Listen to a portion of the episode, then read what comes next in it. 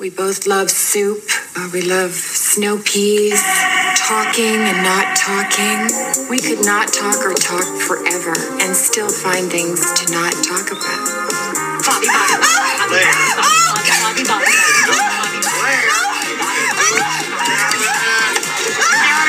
One of us is going to the boneyard. Are you making a pass at me, Mrs. Black? Oh yeah, you can milk anything with nipples. I have nipples, Greg. Could you milk me? It probably is, Morton. It probably is. We're on a mission from God. Game over, man. Game over. Let me just pop in this eight track, and you just give a listen and tell me what you think, okay? These are the ones. These are great. Yeah, those are really cool. Are they lizard? No, they're Italian. His business, his town. It chews you up, then spits you out. Why is it what you just said strikes me as a massive rationalization? Don't knock rationalization. Where would we be without it? I don't know anyone who'd get through the day without two or three juicy rationalizations. They're more important than sex. Ah, come on, nothing's more important than sex. Oh, yeah? Have You ever gone a week without a rationalization? You see? You see? Your stupid minds. Stupid. Stupid. Two tears in a bucket. Motherfuckers.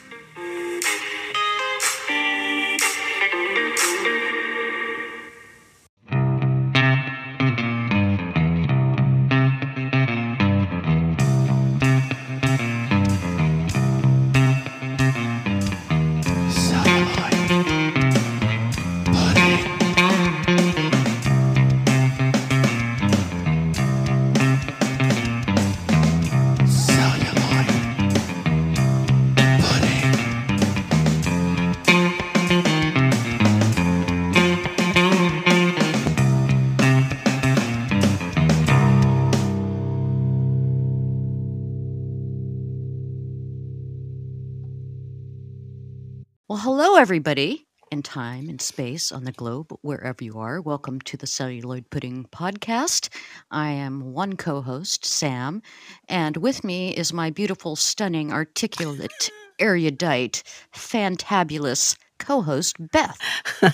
Dimsdale. I'm every time I hear erudite, I think of that Monty Python sketch. Good evening. Happy Pride, everyone. But happy I- Pride. Yes, I had a wonderful time this week, and I went to uh, Stonewall Pride, Wilton Manors, which is down in Fort Lauderdale. It's a very, very gay little city in the heart of Fort Lauderdale, and uh, had a blast. Posted all kinds of gayness on our Instagram, so We've hope everyone enjoyed it. IG in the world. So please have a look. We're all right. I always forget our handle, Beth. Is it Pud P U D D Pod? Pud Pod. Look that up. But you can you can look up celluloid pudding as well. And we have fun on Instagram. And Beth uh, really posted some fantastic shots of of the Pride event. Did it have another name or just Pride? No, it was uh it's uh Stonewall Pride, which I believe is the the organization that they they actually support a bunch of these pride events around the country. So it's Stonewall Pride for Wilton Manors, which is if you live down here in South Florida, you would know all about Wilton Manors. Okay. And How uh many people do you think showed up? oh my god. It was you know when we got there, it was from 3 to 11, but the bars stay open I forget how late, probably 3 or 4 in the morning, but there were quite a few. I mean, we came shortly before four o'clock, but by parade time, it was just stacked with people. Wow. Yeah. Well, it looks very festive and wonderful, and those are some great shots you have as well. So A happy, happy crowd. Crowd. It should be happy. It should be. In happy another life, I would have stayed till closing, but I, I was going to ask you, when's the last time you stayed till closing? I would have to go back many decades. I would have to go back some decades too. Yeah. But part of me was like wistfully looking at as we were leaving after because we left right after the parade. It was extremely hot. It's been very hot down here. We- So we were ready. But in another lifetime, I would have cruised right into the manor, which is uh, the biggest bar right there on the. It's an the main- interesting word you chose. There's several little establishments I would have cruised right into. Oh my God. I think I was 20. No? Yeah, 24 the last time I was in Fort Lauderdale. Mm. I think you would have loved it. It's very quaint. Wilton Manors is not a big. It's not like going down to the Las Olas Arts Festival or Yeah, I, I think of that big strip when I think of Yeah. Fort Lauderdale, like the Hell Strip. So this is out of that zone. and they they think ahead because uh, the the great thing is is that as we're walking out after the parade, which a lot of people were, you know, they had the DJ right where, which was the main sort of like bandstand as the parade was going by, saying the bar is going to be, we're open till, and then this, this, uh, person is appearing and this person is appearing. So they're trying to get people to come into the establishment. So you didn't have that. good tr- that you heard. these were mostly, I guess, drag performers, but um, Yeah. they had the two violinists. I put that video up there. Oh, I somehow I missed. Oh, it was that. great. It was Come great. with me to the IG, folks. You know, while we're at it, um, let's just also mention that we have a a an email account, celluloidpudding at gmail.com. Please write to us with thoughts, concerns, ideas, or anything, really. We'll write you back. Or DM us in IG at pudpod, P-U-D-D, P-O-D. And we have a Twitter handle under celluloid pudding and It's uh, celluloid Pudding. P U D D N. why, why the variations? They're, I can't keep I don't know. Oh. Once upon a time, Twitter used to limit how many letters you could put in your official handle, the at part.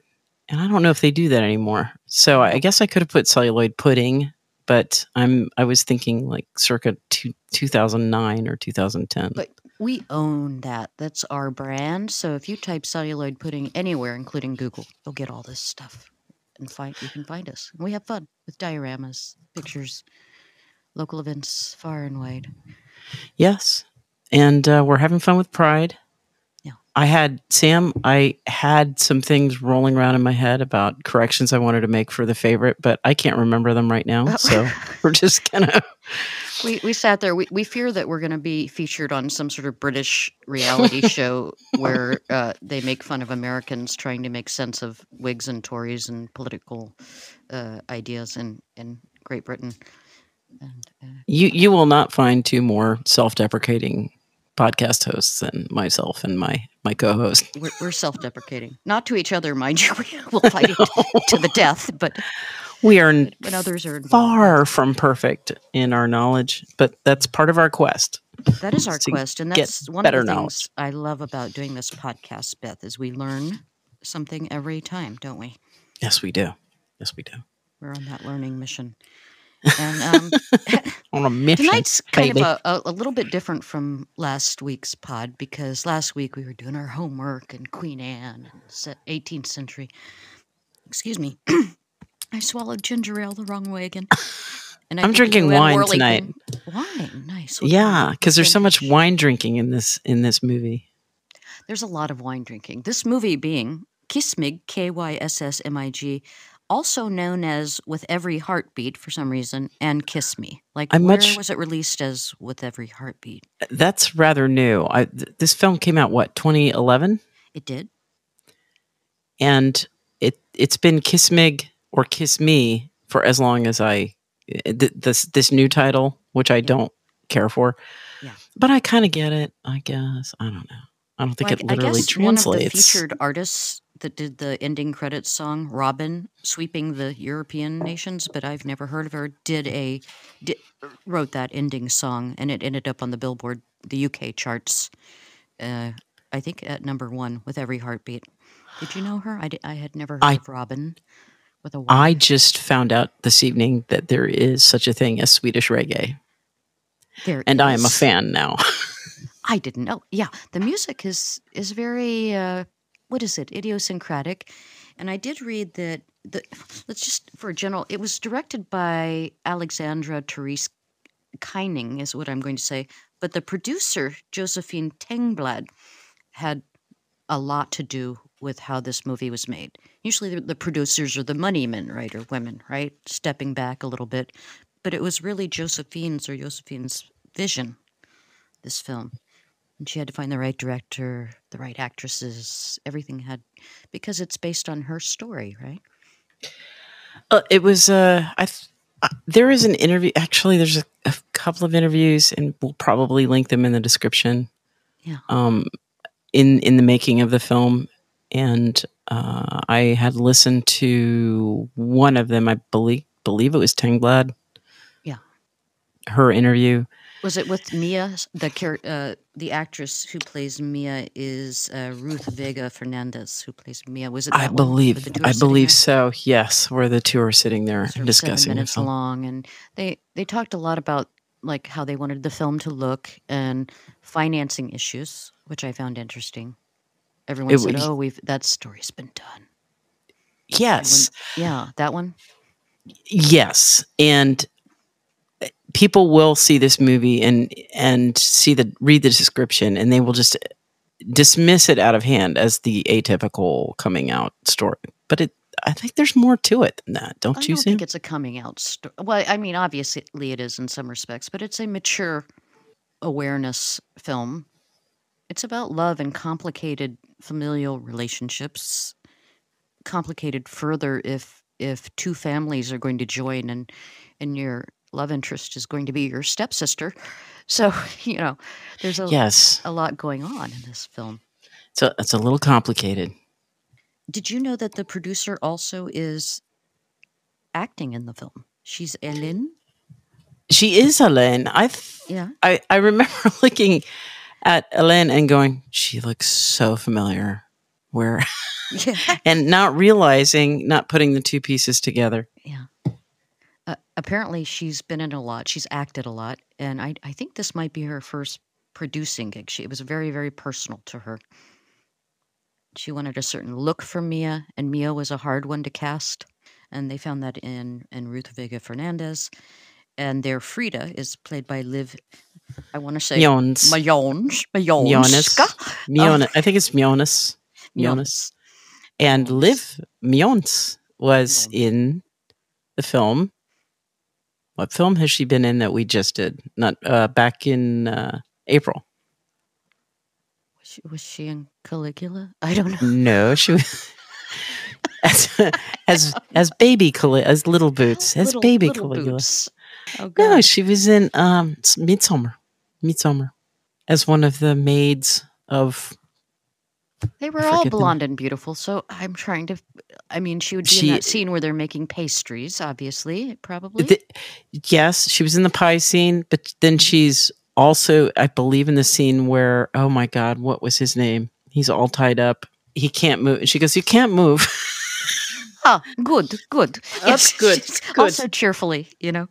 Yes, yes. But Liv Mignons is is in that, and uh, actually, she's also in. I. It's so funny. I finished watching this, and I've watched it. I've seen this movie several times, but I, after watching it again, and you're like, she's really good, and I, I I'm, I was, I agree. She, I, they both are. I, I love the cast in this film. I, I really loved like every single person That in there's this. a, a generational thing going on here. Um, we start the film with a, a character who's turning 60, right? It's his 60th birthday. And I, I don't know where they are. Are they on the island in Denmark or are they in their other home? No, they're not on. They're not on uh, Finn yet. They're in. They're at Lasse's house. Okay. And uh, Lasse is played by, I didn't know this actor, but I'm going to look out for him. His name is uh, Krister Henriksson. And you get the feeling watching him, if you, at least I did, that, oh, he must be a big deal. He's got that that presence. Did you research any of the films he's in or has been in his filmography? No, did you? No, I did not. maybe, maybe we should. I don't Just know. So look him up fucking ill while we- prepared. Well, I was going to go at this film viscerally because I felt, to be honest, like like I was taking my comprehensive exams on Queen Anne for the last podcast. Like I felt like, oh, I must learn, must learn, must learn more about the Marlboroughs. Must Oh, about well, no, I I wanted I wanted to bring out. Uh, I do want to recommend or let people know if they watch this film and they enjoy the cast. I wanted to sort of like say, you know, they're also in this. Y- you them had up real said how much you like Liv Mignons, and and I Yes. I thought to myself, I was like, you know, this woman needs a a crime procedural. That's what she needs. I I, I need a whole I, I series of her. Elizabeth. Uh, Lena Andres plays Elizabeth, the mother of Frida. But see, I. I can actually help those who want to see Liv Mionis in a crime procedural. I think Europe and UK do series differently than we do. Yeah. But there's a series called Stockholm Requiem, and she it's a crime procedural, and there's ten episodes. It is not on anything yet, or it, maybe it was, but I think it was released back in 2018. And then there was another one, uh, The Holiday, Yeah. that is an English series. Both would be sort of, a, I think one one ran on BBC Five, I believe, and the other one just ran this past April in BBC Four. So Hey, I have something to rock your world. What? Do you know why Krister Henriksson looks Lasse looks so familiar to us? why? He was in The Fall. Oh my The god! British, the I guess you would call it an Irish British uh, crime procedural with uh, Gillian Anderson, and uh, and he was in that as well. Krister Henriksson, he has such a kind face. He does. I don't know if he pla- played a good guy. Oh, he plays a. He's a Swedish actor. I I just uh, cross referenced in Wikipedia. Yeah. He is perhaps best known for playing Kurt Wallander in the TV television films based on the novels by Henning Mankell. So Wallander is a pretty popular series, I think. Okay. Uh, I don't know it. Let me look at his. He's been in. It just seems really familiar to me. Like, is it because he's got that earnestness of a seasoned actor, or, or for some other reason? I don't know, folks. the If you haven't seen stands as the scariest freaking uh, series Crime I've proce- ever seen. yeah, crime proce- any- any, procedural, yeah. category, and nothing. Really? My biggest um, boast is nothing can freak me out or scare me. Like there isn't a scary movie out there that can actually scare me, and The Fall came pretty close to freaking me out and disturbing me. you know, I when I recommended that if you're a Gillian Anderson fan, definitely watch The Fall. I don't know. Or It if you've ever been a detractor, because she, she this is quite a departure from her previous work. We're, we're, we're just going to, I don't know, maybe make a separate episode about uh, intersectionality with TV series and this movie.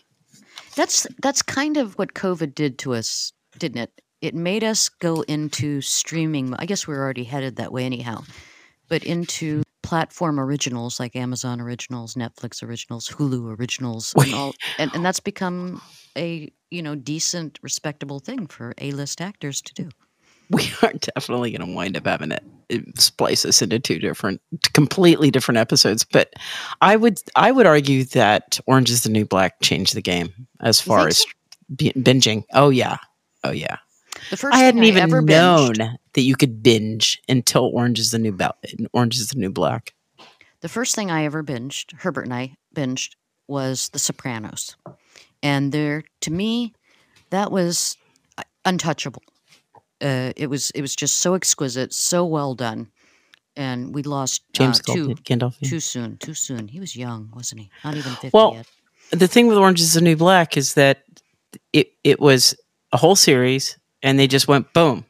Here are all the oh, episodes. oh, that's right. all at once. Releasing it all at once. That all at once. The, the deal. and I, I really do think that changed the game a little bit for me. I think even with Breaking Bad, which I was very fond of, I don't know if you've seen that one yet, Beth. I think the subject mm-hmm. matter doesn't appeal to you, but it would. It would. it's it's amazing. But even that didn't release everything at once. And I remember when they released House of Cards. That's the first one I really noticed a, a full dump. that's a Yeah. terrible analogy, but um, it's just uh, you know, oh wow, Yeah. I can watch these all. Now, did they do that with Killing Eve? I'm not sure. No, they did not. No, wait that was a wait. week. Yeah, you had to wait a whole week. And now Well, it's we just can- impossible for us to wait a whole week, right? We can we can catch up on uh, what are you watching because I can't wait till you share your what are you Oh. watching Yeah. because uh yeah that sounded good. But back to Oh yeah, the film we're covering. Kiss Kiss Me. Me. What's the premise? Opening premise of the film? The premise is uh, a gent who's sort of a had, had been a philanderer in his in his previous life and not very successful with women in that way because of his inability to connect. Lack of fidelity. lack of fidelity, uh, finds a wonderful free spirit in his beautiful new fiancee, Elizabeth, played by Lena Endre. So at this party, which is a birthday party, excuse me, and a, a an announcement for his engagement, Engagement. Yeah. his daughter and her fiance show up.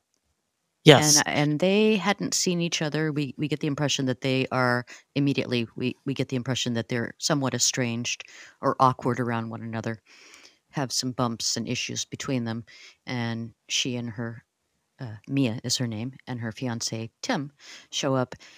And as he's celebrating, you ask for a premise, and I'm giving you line by line. Anyhow, you, you have a collision of the older couple, Lasse and Elizabeth, and the meeting of Lasse's children with Elizabeth's children, right? Yes. It's it's lovely. They they sort of cut back and forth between Tim and Mia. Yeah. And you see also these cuts over to preparations for some sort of celebration. And you see uh you see Mia and Tim in the city. I'm, is it Oslo? It's it's Stockholm. I did look. Okay. Oh, okay.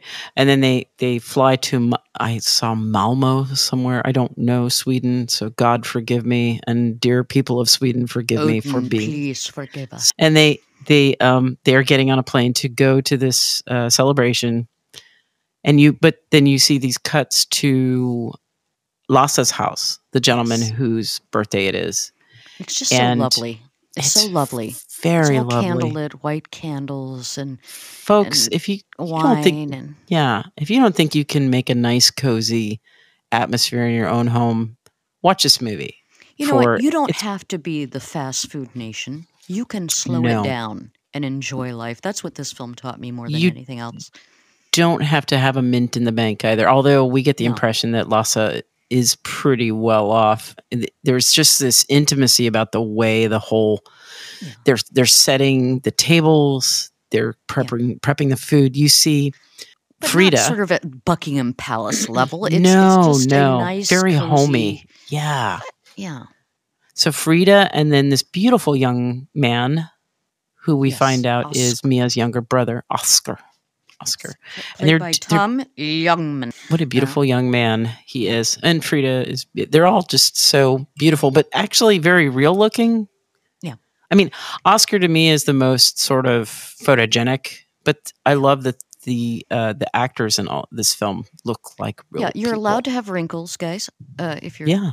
you know, pushing 60, you're allowed to have a, a little bit of girth. You're allowed to be a normal looking human being in this film. And that's, that's what I loved about that. And everybody is beautiful in their own way, uh, no matter what their body type or age or, or whatever. I like that you point that out, Sam, because there there is this very cute scene where Yeah. Oscar and Frida are they're they're you know fretting over the preparations, and then they they look out, and you see Lasse and Elizabeth, and they're basically in the swimming pool Yeah. getting a little frisky and fooling around and and Lasse you see you see their wrinkles you see Yes. the that their their bodies are not perfect and yet they seem very sexy in a way don't yes. Real and sexy and no filter on the lens. Although I did hear uh, Josefine say they asked to shoot it red. And I, don't, I was hoping you knew what that meant, but we don't need to no idea what that. that means but um, they wanted it to be a beautiful looking film, and indeed it is a beautiful looking film. And everything seems very deliberate. If it's making love, if it's gardening, if it's eating a meal, if it's having a cigarette, and uh, there's there's no sort of judgment in this film that I could see for anything. no I love that about this film I mean, there are family dynamics, and that's going to be universal, no matter where you're from. But uh, but as far as as being an individual, there was no judgment. It's such a cute scene too because you Oscar and you, you can tell Oscar and Frida already have a rapport. Oscar seems to be about what maybe 10 7 years younger than Frida. Looks like he's just reached adulthood. He looks like a very Right. young man, 18, 20, I'm not sure. But And and he jokes he's like You're you're your your your mother's a pervert or you know they're, they're just teasing each Yeah, other. look at them very going at it. sibling. Yes, yeah very sibling like it's very it's very cute. Your dad's a dog, you know, just, just going after my mom like that. But everybody is a free spirit except one, right? yeah. So um mia and tim make their entrance. Go on about that. They they arrive and and it's kind of a surprise. Her father doesn't know that she's coming And I, th- I think it's a little rude, but she whispers to her dad in the middle of Skål and happy birthday and we're Yes. getting engaged and all this. It's Lasse's day, right? Her father's day. And she whispers to him, we presume, hey, I'm here with my fiance, Tim. We're going to get married. And so he makes uh, an announcement saying, "My daughter has just made my life complete. She's going to marry this this wonderful young man, Tim, and let's celebrate everything." And and everybody does in good spirits, but I still thought it was rude. It was kind of rude. Well, Tim proposes to Mia right before they leave for this party. Yeah. And they're kind of late to the party. Oscar's fretting. You see this scene where Oscar's fretting. He's like telling Frida, he's like, Mia's running late. Mia and Tim are running late. And uh, That's right. They're in on it. yeah, Oscar or Mia and Tim come in. The house is just set. There's like fairy lights outside and there's candles. And it's very simple, but also very.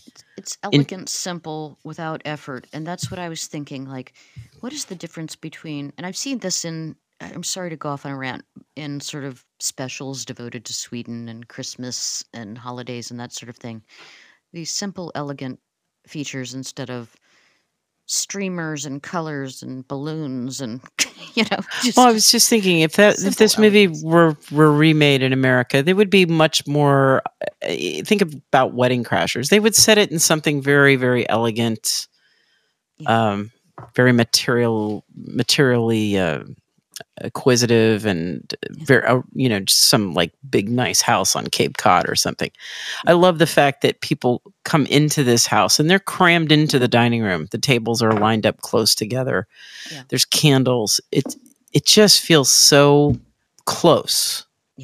It's and I yes. And so Tim and Mia show up and the first thing we want to do and this is important. The only reason why this is important is because something happens when they sneak out to go get a cigarette before they announce that they're even there at the party. Yeah, they run into they Mia and Frida encounter each other for the first time.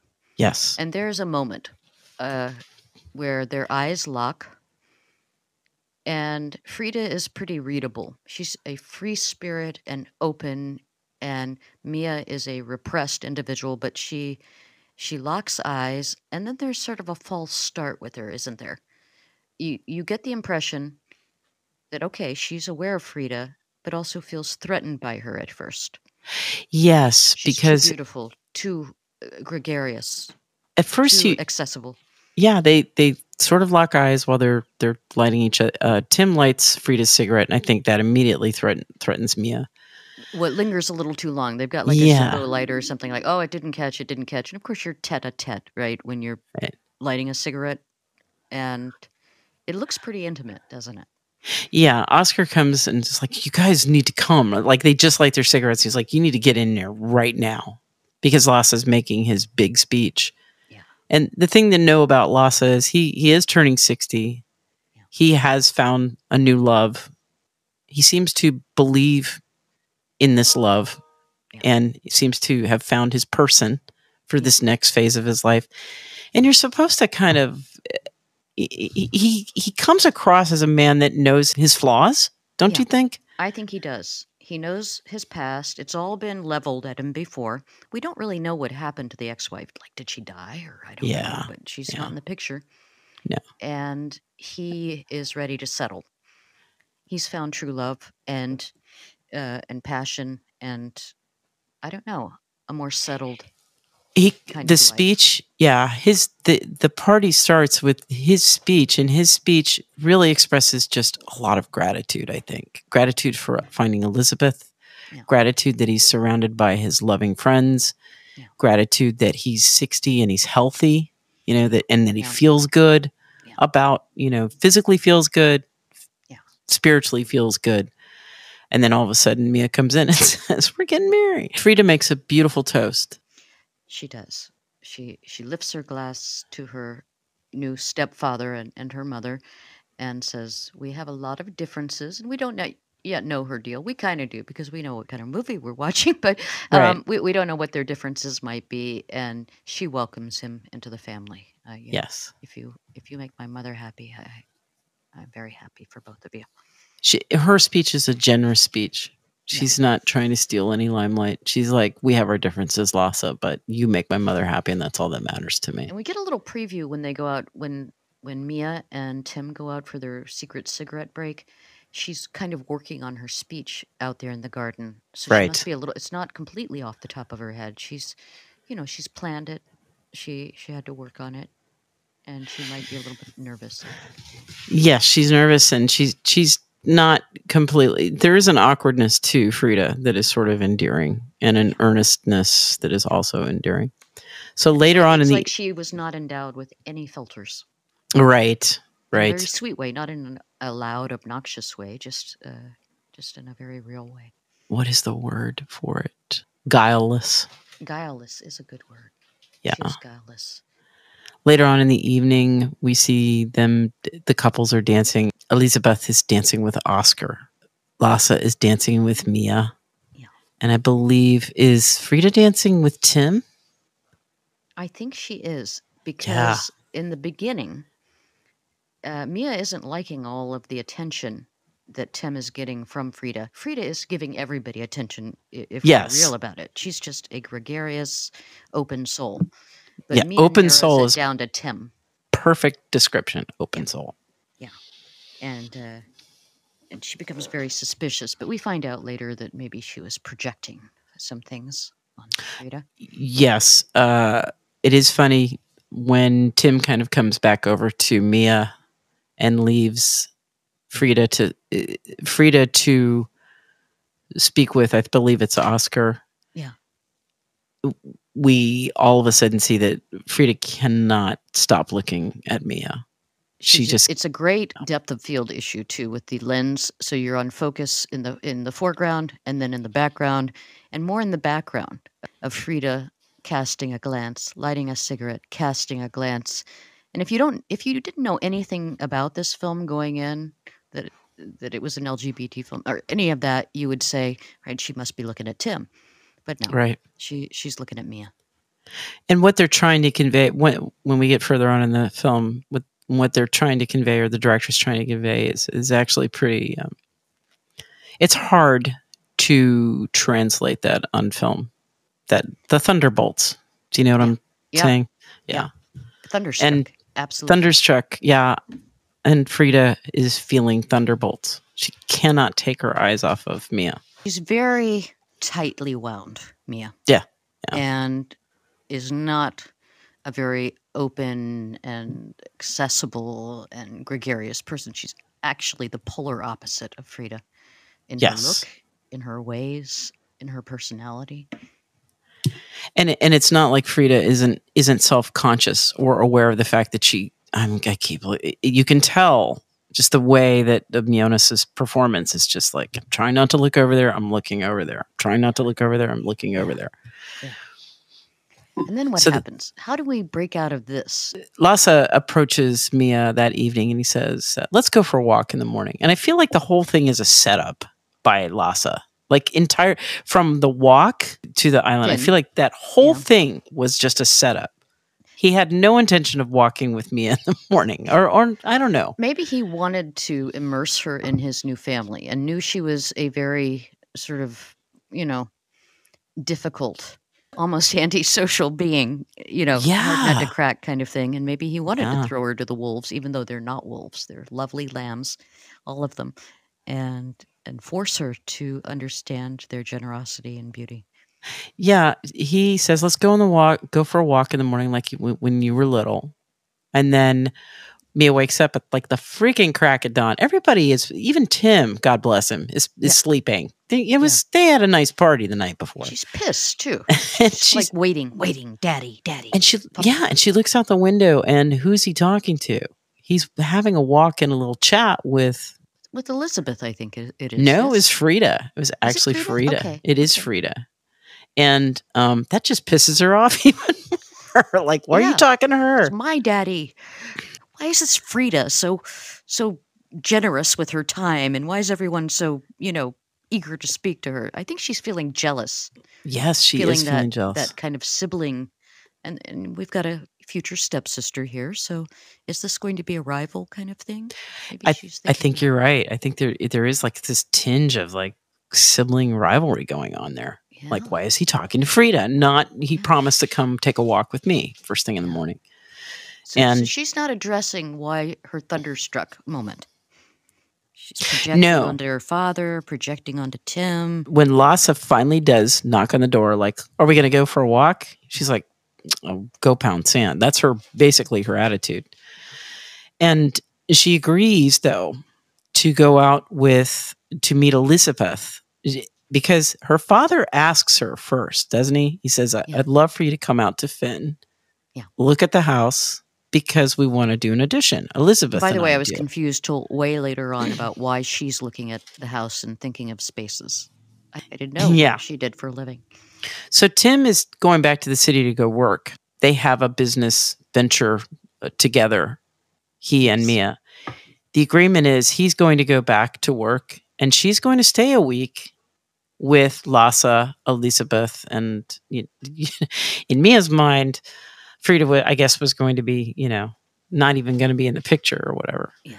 But uh, so she agrees. She's going to go back out to Finn to help them They want figure out an extension. Right. And what happens, Sam?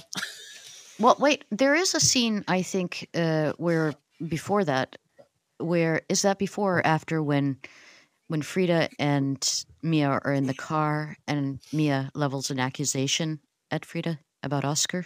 Oh, that oh, that's after that? No, it's it's after. So eh, Okay. Lasse Lasse's like, well, let's let's go out to Finn. Elizabeth and I would like to do an addition. Help us, you know, figure. And she she volunteers. She's like, oh yeah, I would. Lo- I'll, I'll help you do that. Yeah.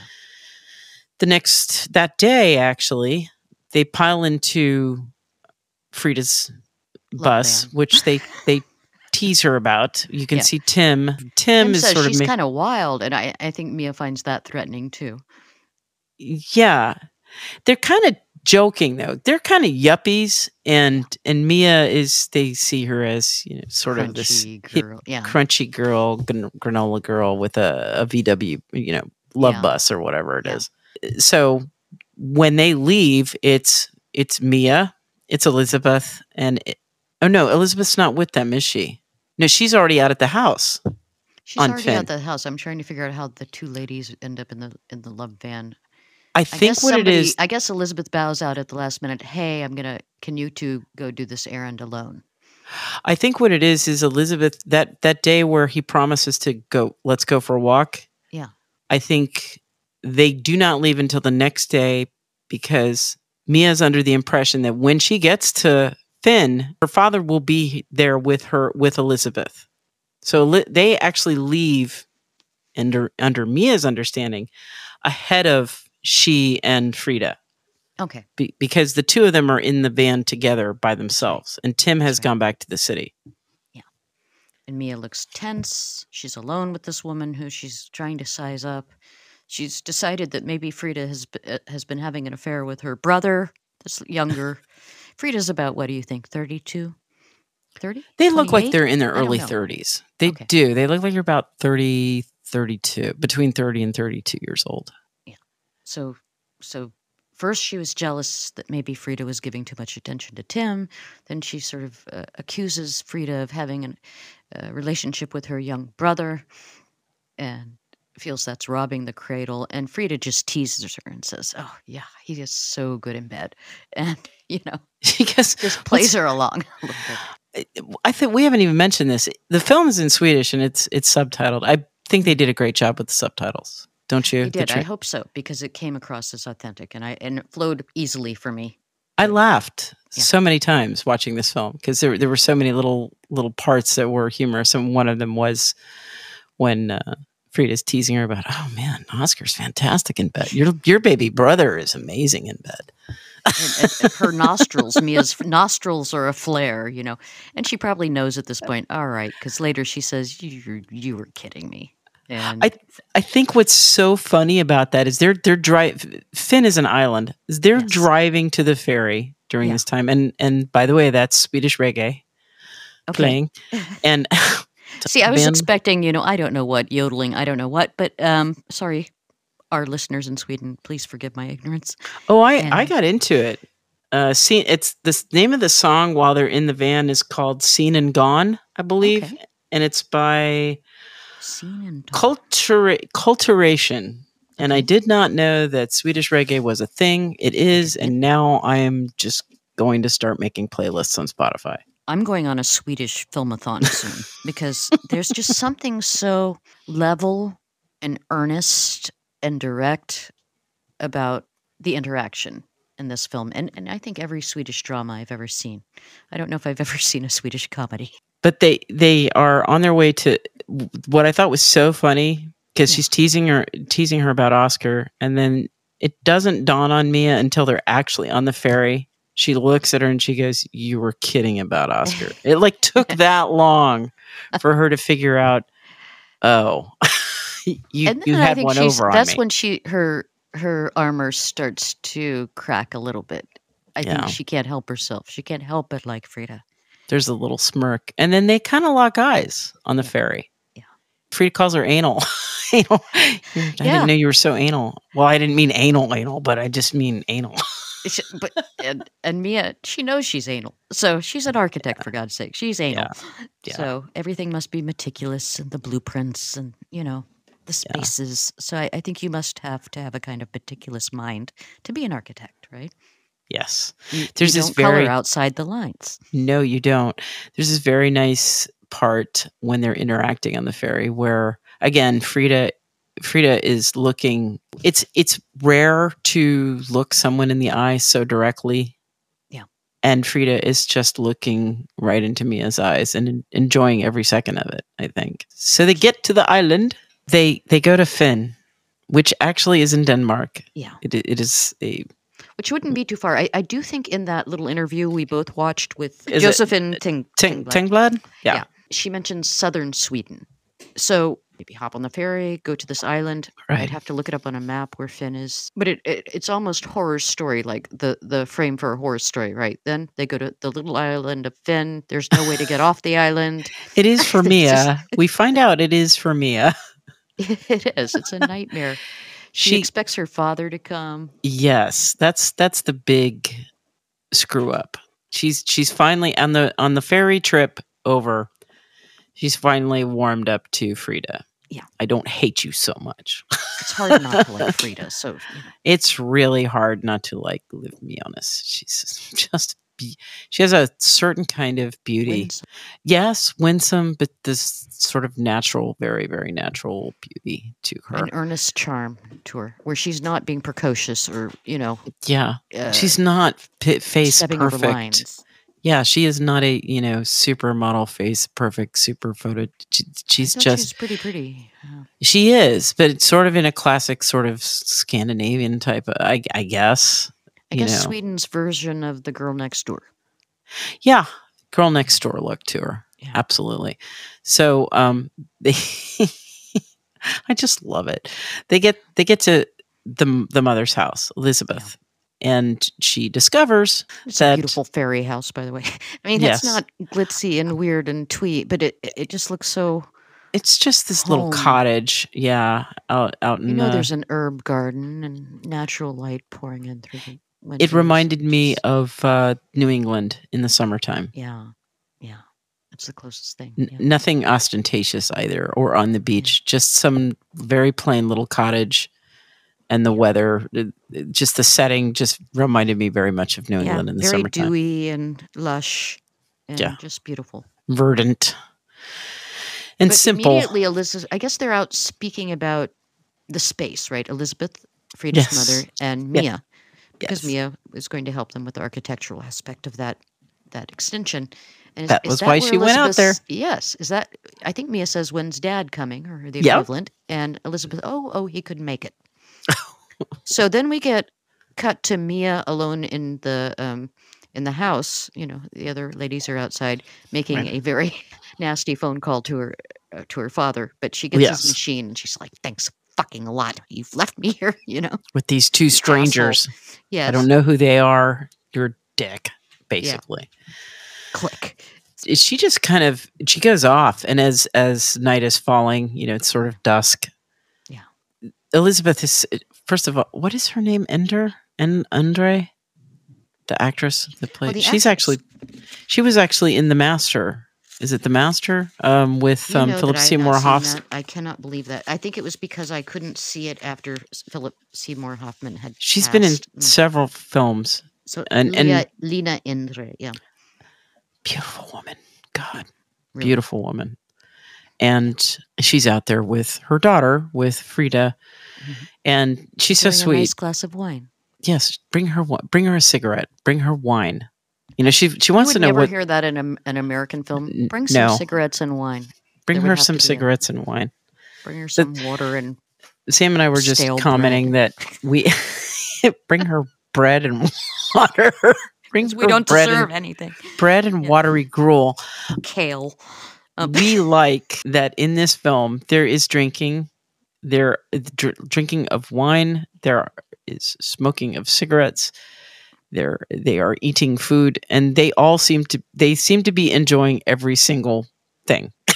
Yeah, without judgment, without anything, just have your glass of wine, have your Without food, apologies. have your, you know, don't make a fucking statement about everything. There there also seems to be like sort of like this uh, not not overindulgence, but just an enjoyment of those pleasures. Just everything in moderation, but not always, right? You're going to get tipsy sometimes. So Frida, in in an attempt to you know an overture of friendliness, and you know I'm sure she didn't need Elizabeth, her mother, to twist her arm, but I, I think they're both feeling it that Mia is uncomfortable and does not want to be there. Her, her So- last words to her daughter before sending her off with wine and cigarettes are "Be nice." Well, Well, well, well. Uh, Frida, so earnest, so winsome, Yeah. comes brings a glass of wine or brings more wine and Mia's brings sort her a of, what is she doing? Hiding in the bushes? I don't know. She is. She's hiding over by the they. There's like a barn or a shed or something, Yeah. and uh, and Frida, you know, brings more wine, pours her more wine in the glass, and then Yeah. offers her a cigarette, and they they both light cigarettes. And I I think what happens is is that Frida says, "Let me show you something." Isn't that what happens? She says, "I want to show you something special," and you get the idea that it's. I I I cannot identify. I feel. I thought they were daughter. reindeer. Are, they, reindeer? I don't know I what they are, but they're lovely reindeer-looking beasts. A whole herd of them just sitting in the lush high grass, looking. in the dark verdant wood maybe a little bit of moonbeam coming down i, I believe that was I wandered Filtered. lonely as a cloud. i wandered lonely as a cloud in the evening you see these beautiful deer-like creatures in the moon I don't know. They're both Will we be able Standing- to identify most of her creatures? I mean, standing there quietly they're both standing there very quietly and just sort of Yes. taking in it's it's a nature moment yes. right frida's frida's walking me in nature Special. It's dusk. to be fair it's a very uh, lovely shot It I is. believe it was a filter that they put on there. It's just kind of like this blue hue to it. There is. It's, it's lovely. And they kind of you see you see Frida's face in profile and Yeah. Mia standing right next to her and Mia has turned now and she is just staring at Frida and the kiss Ah. happens. The kiss happens, and and Mia is the one who initiates it, which is kind of shocking after we've gotten this far, and we think Mia's all uptight, and Well, there- Frida's the free spirit. Yeah. Frida is sort of turning toward her. That that that's really interesting you picked that up in the body language.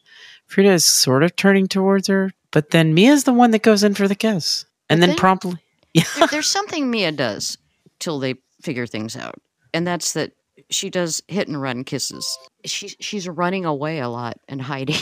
and all, all you see is Mia just stomping off into the for you know, back to the house. Yeah. And but I do love the next scene. You see Mia kind of go to sit in she's sitting in a like a rocker or something on on like a sunroom. Mhm. And she it's almost like she can't breathe. Like shit, what have I done? Yeah, she's a very controlled person. Yeah. Not And get, then- you get you get the idea. Not given to spontaneity, and she's just in this really spontaneous thing. Right, But I love the look on Frida's face. Yeah. there there is terror, absolute pa- terror and confusion, sort of on on Frida's face, and she's outside, just sitting there, just stunned Yeah. and staring off into nothing. Yeah. Like what just happened? So what just happened? They're both both freaked out, and you know they have to share a room in this this small cottage, right? Right. There's there's a two beds set up, and they're sharing a room, little twin and beds. Twin You could- beds. You, know, You could tell it was like Frida's room growing up. yeah. So they're both like freaked funny. out, like what just happened? I don't know. And now we're sharing a room. This is awkward. Yeah. So it's bedtime and they they both climb into bed. You see Frida sort of turn to face where Mia is sleeping. Mia immediately gets up and walks outside. And then the very next thing you see is the next morning. This this running away stuff. I just Yeah. want to slap Mia. Like just and it. and Frida's just trying to be nice. She's like, "There's there's more coffee. Do you want me to make more coffee? Do By you the way, I more love coffee?" the way that that simple scene was filmed. It's just this little garden table, and the kitchen's right Yes. there, and you know it's really good coffee. You just know it is. You And- just know it is. and I love I love the scene where Mia is freaking out. She's on the phone. I need to get a car off the island Yeah. What? now. There's no way off. There's no way I can get the off this bridge is burned down and the ferry I'm sank. It's stranded on Finn Island with a gorgeous blonde horrifying. woman and I need to get out of here. And she's into me and I need to leave now. So then uh and in comes mom. Yes. Let's go fishing. I know. In the middle of this, I thought, well, you know what? These Swedish women know how to how to subsist. It kind of it kind of made me love uh Elizabeth even more. yeah. I'm like, well, no wonder Lasse fell in love with her. Yeah. And she's got this she's a country girl. Yeah. She's, you know, let's go fishing. She can gut a fish and she can tell a vintage wine. She's refined and earthy and all the things. So, She is all the th- she is Earth Mama baby. I mean, No wonder Lasse's just like, yeah. yeah. I, I will not philander anymore. There's no need. So the next evening, they're coming back from fishing and they tell their mother, or she tell Frida says, "We're going to go for a swim real quick." And I don't know where they went swimming. Oh, that might have been the only gaze scene. You know, the gaze. The male Well, they gaze still scene. kind of I thought, had their they going to do the male gaze scene? They did the dip thing in the pool in in this pond, and I'm I'm thinking it has to be freezing. They don't feel that. I think. I'm sure they don't. It's just- It's really what you grow up with, I guess. but but they're all these flowy. Um, it's lovely. Um, they're wearing sort of flowy t-shirty things, but better Swedish t-shirts than we have. You know what I mean? yes, yes, it's always yeah. It's just better. The kiss underwater. That's that was a little cheesy. That and was a sort little. of I, I just don't know if that works. I think maybe I tried Yeah. it once, but but they're they're sitting there on the bank then, and um and Frida's like, "You kissed me," and and and basically Mia's just in denial. Yeah. Like, yeah, I'm not I'm not that, and I, think- loved Is him. this when she asks her, "You like girls" or something like that? Yeah, and Mia just is like, no, that you know, I'm marrying Tim. What did she say? She just says I'm marrying Tim, doesn't she? She doesn't really say nope.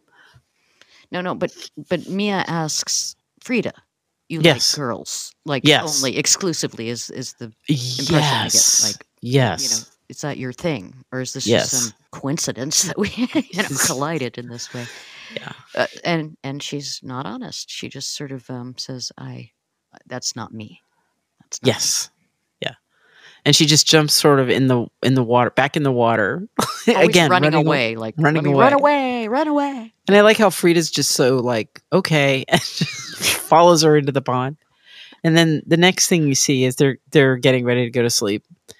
And uh, Can I just say it's like Eden to me? This cottage, a swimming hole, pool, Oh my God, yeah. whatever, and going fishing, and just this lush, lush vegetation everywhere.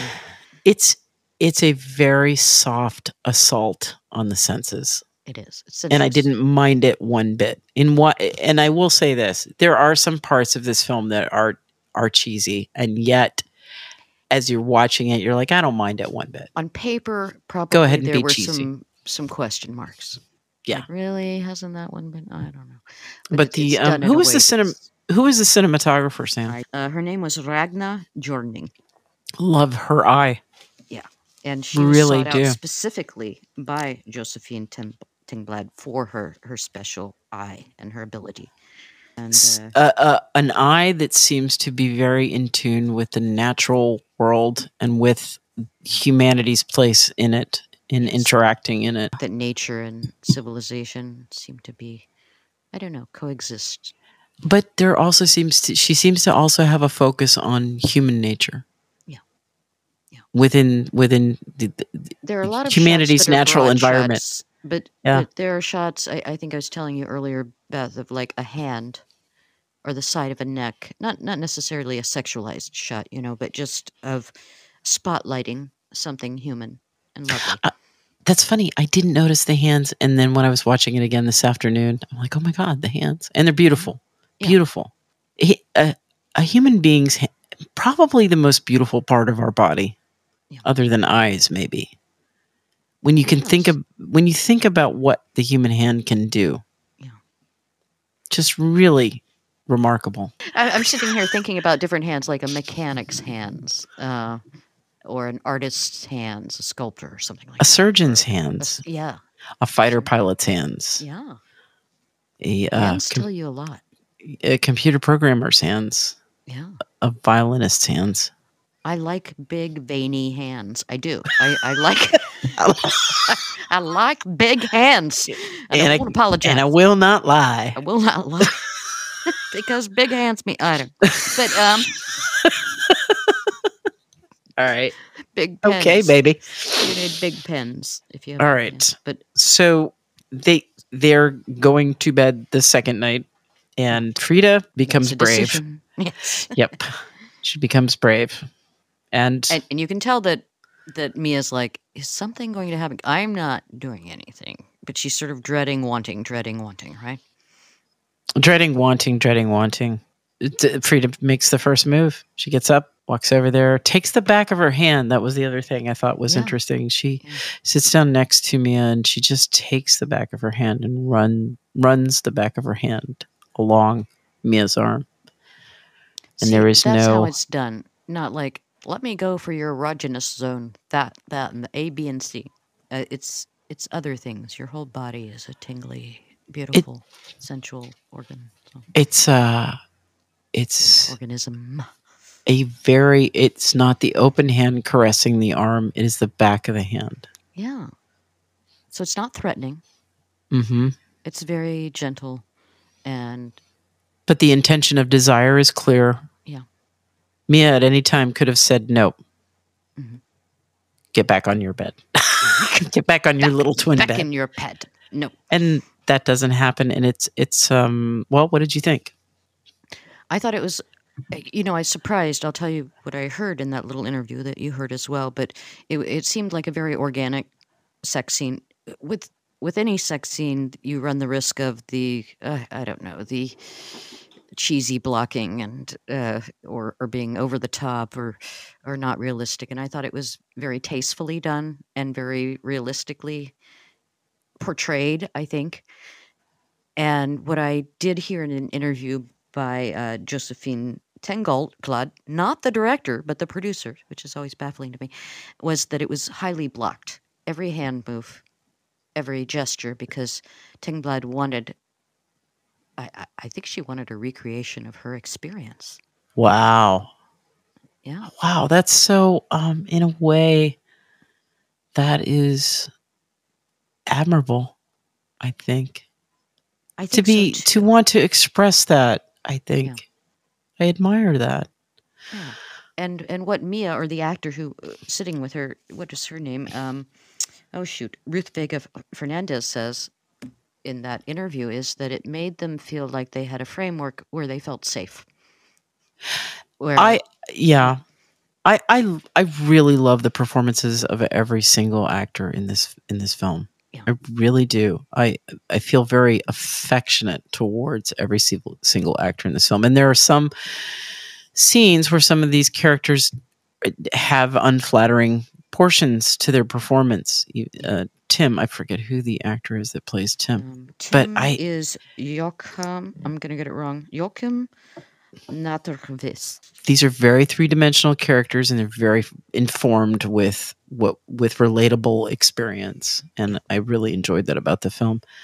I Sam, the first time I saw this film, and it really left an impact on me. I thought, wow, what a beautiful film. Even though it's just sort of like a very simple film, it's Yeah. it's sort of you know not not very complicated in terms of, but it is. There's No, like a paper lot of it's not, but you bring these, but these these actors really brought shades and nuance and and depth to these mm. characters that could be in different hands very shallow. You know. Right. It could have been a very shallow film, and it's not. And after seeing it, you know, sort of it's different when you stream stuff on your phone, guys.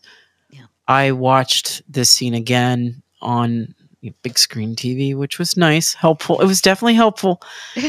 I forgot the tears coming out of Vega's eyes Yes. at the end of the scene, and it was wow, Yeah. wow. It just You floored know me again. Feeling something more intense than she's ever felt, maybe, or has not felt it in a or very long time. it for the first time. I don't know. Yeah, that's true. It's a it's there, there are a couple of other love making scenes in this film, but this scene is. Are- are really there, intense. Uh, full scenes like that, or is it? there is the one full- bloodstain. Is it bloodstained? Blo- oh God! It's when they're when they sort of reunite Oh yeah. in the city, and then uh, then there is the one where that is a little bit more intense and more passionate. But I, I have right. to say, this scene is it just really kind of hits you in the gut. Yeah. Uh, her reaction. So, um, It- Great performances, tender, really. Great performances, beautiful cinematography without being a male gaze. Um, and I use that in a, as a term of art that, that has come to be, right? That yes, that something can be uh, made. guys, we we love our men's. We Yeah. really do love our men. We do. We do. we do. No offense We're to just men, but, it, but kind of put of yourself in, in cinematography, I think. Yeah. When we when we're speaking in this way, we, we want you to sort of just put yourself in our female bodies and look at it from our perspective. The next it's morning, quiet. Uh, yes, um, mom comes a knocking on the door early morning, and there's the oh shit moment. Let me, let's get in our separate beds and put our shirts on, and they look like you know two chaste little school schoolgirls when the mother opens. And I don't know wh- why mom isn't wise to her daughter, but they've been innocent, right? yeah, I don't, I don't, you know, uh, Mia's passing pretty well. Mia's passing pretty well as a heterosexual. Mia has been uh, passing pretty well. happens? What happens? I'm trying to think. She she wants to. She starts to feel the weight of betrayal. Um, her betrayal to Tim, I believe. Yeah, they they um, and- it's kind of humiliating for. It is kind of humiliating. Yeah. They get into the love van. the mother, Elizabeth, and and Mia and Frida, and they're trying to make it back to the ferry. Yeah. And it, we haven't mentioned this yet, but Frida is a humble music teacher. of That's it looks like primary school. I a very know. That humble music surprising. teacher of primary school. In fact, there's and- a recorder in the front of the um, van, and, and we. She says, "Oh, just throw that in the back. That's one of my students." That's Anton's. Oh, thank God you found it. yeah. but uh, she can't get her damn van started. And There's a nice Her mother- fight between the mother and Frida. yeah, her mother's like, her mother's like, you should have gotten your car service. Let's catch the bus. Yeah. Right. Let's catch the bus before you know, so we so we can catch the ferry in time. Unknown words in America. Catch the bus. We don't Right. even understand what is Fuck. a bus. I'm moving to Europe. Fuck Yeah. this place. you know that bus is going to be on time right, to catch the ferry. So the humiliating part is Frida has just made love to this woman Mm. and can't even get her fucking car started the Yes. next morning. Yes, yes. and to make just- yeah, to make things worse, they're waiting as the ferry where the ferry has dropped them off and Tim has to, you know, get get a car and come pick them up and to take them back to Lasse's heart, house. There's a, a wonderfully awkward scene where uh, it's Tim, Mia, and Frida in the front seat, with Mia in the middle, and Tim chattering on, "Oh, hey, I got 56 RSVPs for our wedding," and this is right after, you know, Yeah. the the scene. Yes. Everyone is looking like, oh shit. so they get ahead? back they get back to the house and frida's feeling like shit mia is feeling like shit mia takes off frida wants to talk to her and they kind of uh, join up in lasse's greenhouse is it a greenhouse There's yeah, there's like a greenhouse there, a hot house. you see there. grapes like sort of growing over the arbor, and- arbor yeah and lovely scene too, and made me want a greenhouse. Yeah, it is. But here's the thing Frida is saying she's in love with her. Yeah. Now, I wanted to know what you thought about that. I just don't know if love at first sight is a real thing. um, Yeah. I just I don't know. Infatuation, chemistry, all those things. Yes, yes, yes. This film true asked. abiding. Let's grow old. Love is that a fir- love at first sight thing? Is that real? I don't know. This film asks the viewer to believe in love at first sight. Thunderstruck love at first sight. This is it. you are sus- the one. Suspend you to do that. your disbelief and believe in love at first sight. Thunderstruck, love at first sight. I was thinking we don't really have to go all the way to the end of the film if you don't want we to. Don't. We don't. We can Um, just uh, go over the the um. Okay, so where do we live off? We left off at um. They're back. Oh, the Bob. Kind of brokers a little bit of a reunion. I think he brokers things, and I'm He sure does. full involvement there. He does. Let's um. So Um, we. I think we don't have to go liner note, liner note here. No, It we is don't. A sweet movie with a nice and satisfying uh, progression from that Yes. point on.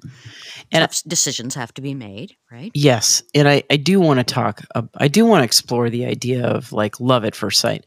I Yeah. do want to Yeah. explore the idea of uh, because it does deal with sexuality. Uh, Yeah. Um, and it and even well, we'll we'll talk about it later. Um, they they get back to Lasse's house, and Mia or Frida kind of confronts Mia, and Mia's like, "I can't. I just can't. I'm gonna marry Tim." And she's and and me and Frida's like, "Well, I guess you're gonna have to just keep on living with Tim." So they're they're sitting down to dinner that day, and I like this little scene. Yeah. I love this. What what is it that Tim starts talking about? Oh, I know what it was. The triggers.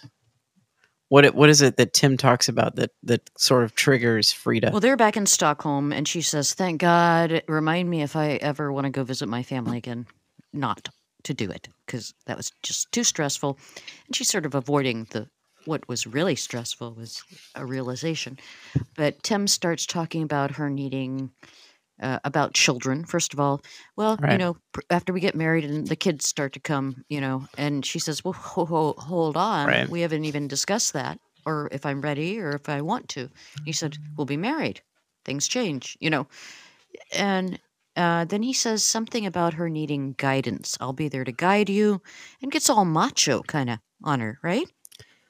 Yeah, he gets a Oh. little domineering. I was actually referring back to when they're having dinner and um, the whole the whole dress thing. Like she brings up the dress with oh, the wedding dress. She doesn't even want and this wedding there, there's this chatter around the table, and then Tim volunteers that they're they're house hunting, and at that point, Frida sort of looks up and she's like, "I I can't, I don't feel well." and you think, oh my God, is she going to spill the beans in front of everybody and horrify everyone in, in this public way? And she says she needs what? V- the funniest scene in the whole bad. I have eaten a bad kebab. Her mother says, but you're a vegetarian. Oh, bad light. Okay. Um, Um, It- a vebab. Hey, Bob. Yeah, vegan Bob. Lasse Oscar says, knows "What it's the point of eating a kebab that wants to be meat if you're a vegetarian?" You know, you just can't. It is so.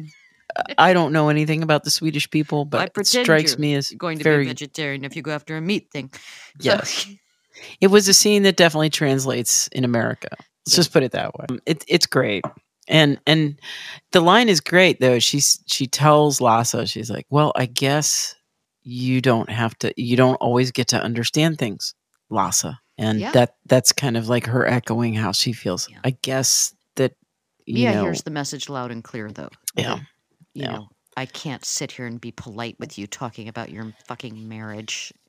and your And- wedding dress and your whatever. Yeah, and then the added humiliation of the the fact that Tim. Oh, and and her mother's like, "Well, you've had a lot of wine. We're gonna call you a taxi." And and Tim's like, "No, I'll take you." And uh, and I love how she Mia's just no shrugs. longer jealous. yeah. So Tim having to take her back back home basically and Yeah. just sort of the embarrassment of that. You know. Like uh, my the woman I just made passionate love with, her boyfriend's taking me back home. Yeah. It's it's all very awkward and and yet, you know, they compartmentalize very well. But Yeah. we want to mention at what point does does Frida say to her mother, "There's a problem"? See, Um, yeah.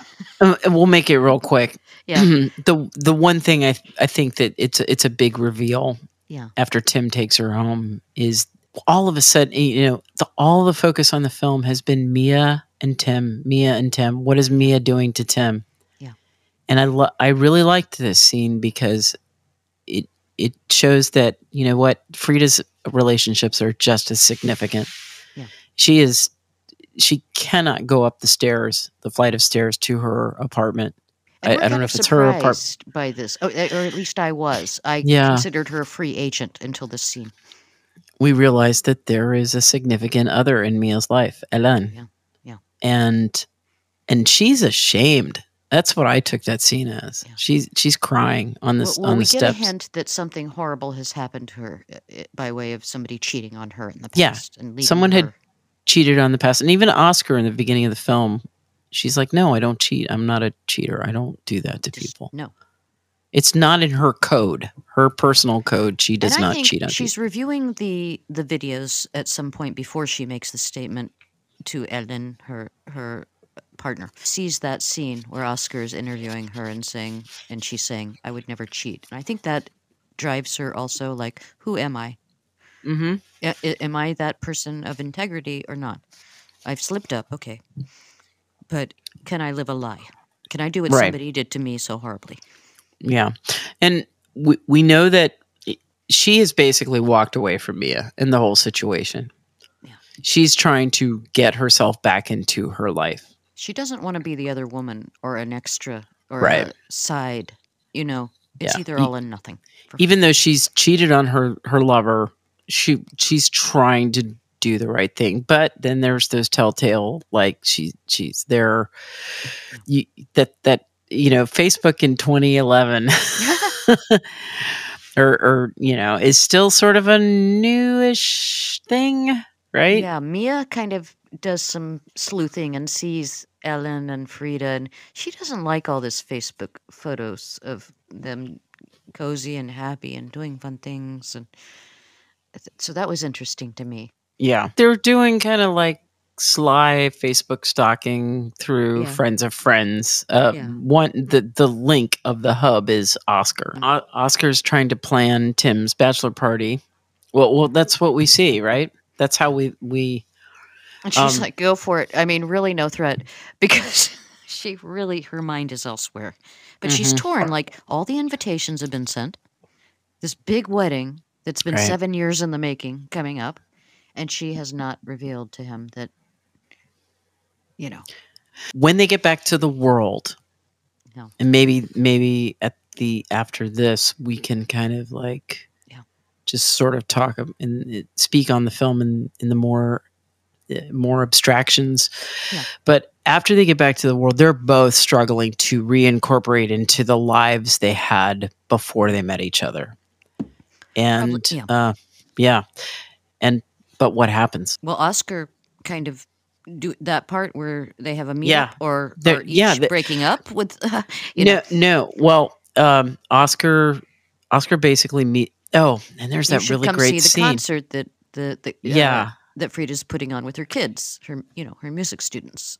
Yeah, so Mia finds out that that uh, Frida's going to be in town, and then there's this other great scene between Frida and her mother.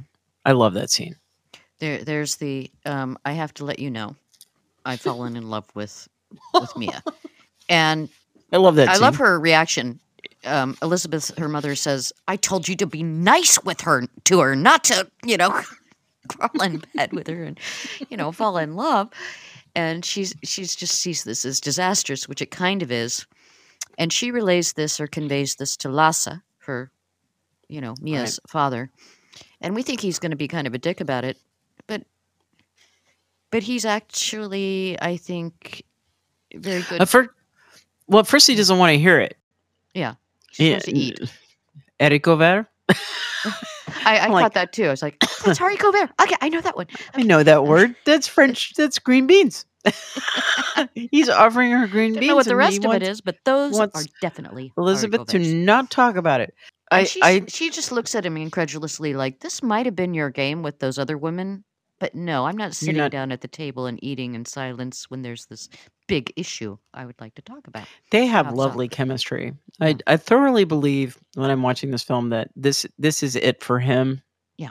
And she's the woman that's going to make him uh, Yeah. sit up and fly right. I love, I love their chemistry. Yeah. In this film. She she's a great, you know, she's an independent woman, a loving woman, accessible, but uh, uh, she can fish and cook and is elegant also. And I don't know. And I, I do love her reaction with Frida. She's like, I, not. Lasse's daughter. You can fall in love with Anybody, anybody, but, but not his Your daughter. stepsister to be, you know, that's going to be awkward. It's not Seen, I like it's like that. the first Lasse's first the father's first reaction is i'm not dealing with it but the second reaction i kind of love the way it's shot that they're walking Mm. in this field together Yes. and you kind of see him from behind Lasse, Lasse and elizabeth frida's mom and they she tells Lasse how she felt when frida came out and uh, adjustments to her thinking she had to make and Lasse says something surprising to me at least he says i think i knew yeah. and uh, so he's more in tune with his daughter than than we had been led to believe. I think.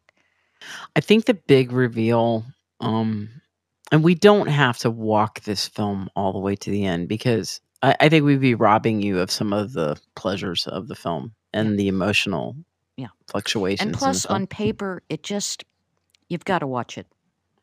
Yeah, it, it it's do. these actors convey something that could be more trivial in another. It, it could be a Love Actually kind of film if if it could be. if it was in a in different hands, like I said. But it's not, and I think the director and the writers did make l- subtle, small, different choices. Yeah. Eh, But I, I do think that there is an intent behind it. I like e- when Frida is telling her mother. She's she she doesn't have the nerve really to tell her mother, "I slept with Mia." Yeah. She's like, "Well, um, I I think Mia might be bisexual, and I'm And in love with that. you know with her." what, Beth? You don't hear people using that particular word Right. Uh, you know what I in thought most of films. when I thought of that, I thought about what you said when we were speaking on the favorite, Yeah. and you had said, it, y- you know, it, w- it used to be regarded as it's what you do. You are Mhm. not the noun. You you're not a noun. You It's a are verb, yeah. it's a verb. And and Frida is acknowledging that because she was in a long-term relationship now and and that's the other important part these are all people well the three principal individuals as far as tim frida and mia they're all you would say 30 probably 30 to 33 years old Yeah. because at one point tim does say in the film seven years we've been together seven years Yeah. You have to wonder why seven years that she's had the brakes on too. I guess. Yeah, these are not people in their 20s. Yeah. By the time you're in your 30s, you've got a lot of this sorted out. Yeah. Except Mia doesn't seem to have Yeah. that sorted out. But that word bisexual, I mean, name the last film where that particular word Right. was used. I, I can't think of one. It's well, and I I think talked it's around, but I think it's good that that Frida is willing to acknowledge it's like no, she's bisexual because she's been in a, a committed loving relationship with Tim. Yeah, I mean, I'm not so sure she's bisexual. I think she's been lying, No, but but uh, Mia or Frida is, is- respects the fact that it, Yeah. she could be. Yeah, and uh, it made me think, Beth, and I'm just sort of maybe going to get in trouble here because I'm just speaking off the cuff, but it made me think to, back to a simpler time. All right, 2011, there weren't quite as many letters in the in the LGBTQIA uh, scheme of things.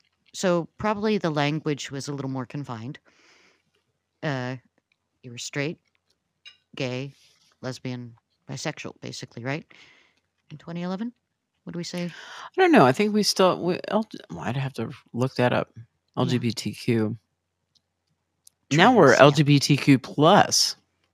I'm not even Yeah. sure what the plus is. I don't know what And some of them mean. That have just makes me sound once in a old and stupid. Yeah. Well, Um, but I kind of like the expression of queer. Yeah. Now, I do too. It, it- it's all encompassing. queer is uh, community to Yeah. me. Very. I know that there are people that are you know cis het, where they feel like they have their their social home.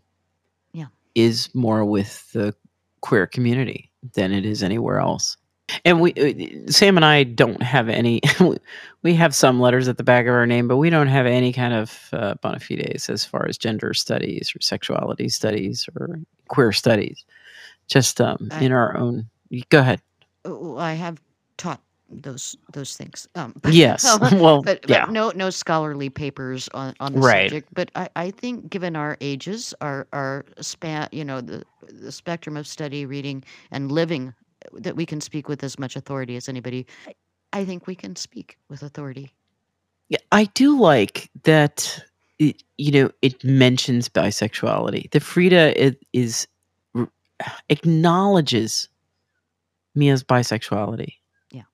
I think that's important. I, I, I also like, I I also like that Frida because Frida's just so open. Frida's like, you don't think you can be attracted to more person, more than you know, mm, more than one person at the same time which sort of almost i'm not saying that's that's that's directly addressing polyamory but it's it's acknowledge it sort of opens It's that acknowledging a, a Yeah. universal truth that we rein Yeah. in because if we are committed to one person, we Yeah. it's not that we suddenly don't notice people, right? right Uh, but for for the sake of the union, you're going to not really talk about that unless you would like to get into trouble or have a very understanding partner. I don't know. before we go on to to what is the big for me the biggest hurdle to get over narratively with this film Okay, there are two. for me. I um how much more how much more do we want to share about the film I would say that there's kind of a hackneyed device in two ways following this reunion that that I I thought mm, you could have done that a better way, but it's done deftly enough to to work in this film, and that would be the way that Mia tells Tim, or that he finds out. yeah He he actually catches, you know, driving down the street somehow in Stockholm, he catches uh, the two ladies kissing yes and um and I won't tell you the ending unless Beth wants to, but it's something I I cringed a little bit about. Just, but they didn't go they didn't go full cringeworthy yeah, yeah, And uh, there there were a couple of choices that I think were made in storytelling that were Yeah. better. Uh, Um, people people seem to love the film. Have you seen the film Imagine Me and You? no, I haven't. No, Uh, British film. Yeah. and it, it's in in a way very similar. This woman is uh, engaged to be married, and she meets uh, a woman at the florist. I guess I think if I can remember this correctly, there is a scene at the very end of this that is so cheesy. It's so Love Actually. Yeah, It, yeah. It's so cheesy, and people love this film. And I, I do think that, and I, I'm not saying it's a bad film. It's actually there's some really good dramatic parts to that film, and uh, some really good writing in that film. But the ending was just, oh my god, we're not doing this, are we? Oh yes, we are. We're doing this. Why is it because it's familiar and people say, "Oh, that means happy ending." Okay, we know. I how think go- I don't know. Yeah, the, I think- the audience isn't too tense, or what? I don't know. Because there are infinite possibilities. You don't have to go to that particular trope, do you? But I, I do think it was a smart choice by the writers, by the writer uh, at the end of this film to not it, to not go uh, full jump the shark, It- yeah, or if you want they weren't like it- running slow mo through Yeah. a meadow toward each other's uh, out, arms outreached and doing the swing. You know, the swing around you- and around. It's just But I I want to go back to that notion of love at first sight? I guess if it's happened to you, you can believe it. And if it hasn't, then you think it's a fiction, right? We are being asked to believe that their encounter is so profound Yeah. that they're willing to forget anything else that's going on in their life. I told you, Beth, and I'll tell you all now, that I thought anybody could fall in love with Frida at first sight. Uh-huh. However, I don't know how you could fall in love with me at first sight. She's she's got layers of armor that that prevent you from seeing who she is. I just how does how does Frida know she's in love with Mia? I don't know.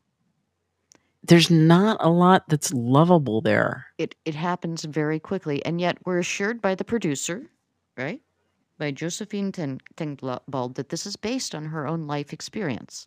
Mm.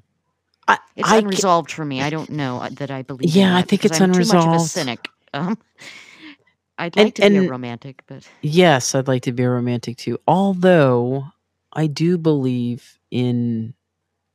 Oh, there's a line in uh, Orange is the New Black. Okay. Why is it that you always f- it, the two main romantic characters, Yeah. Alex and whatever her name is, you? Why is it that you feel like an an inevitability to me? Yeah. And then there's that whole trope in of all things I'm thinking of right now, Elf Quest. If anybody, this is like going way, way back.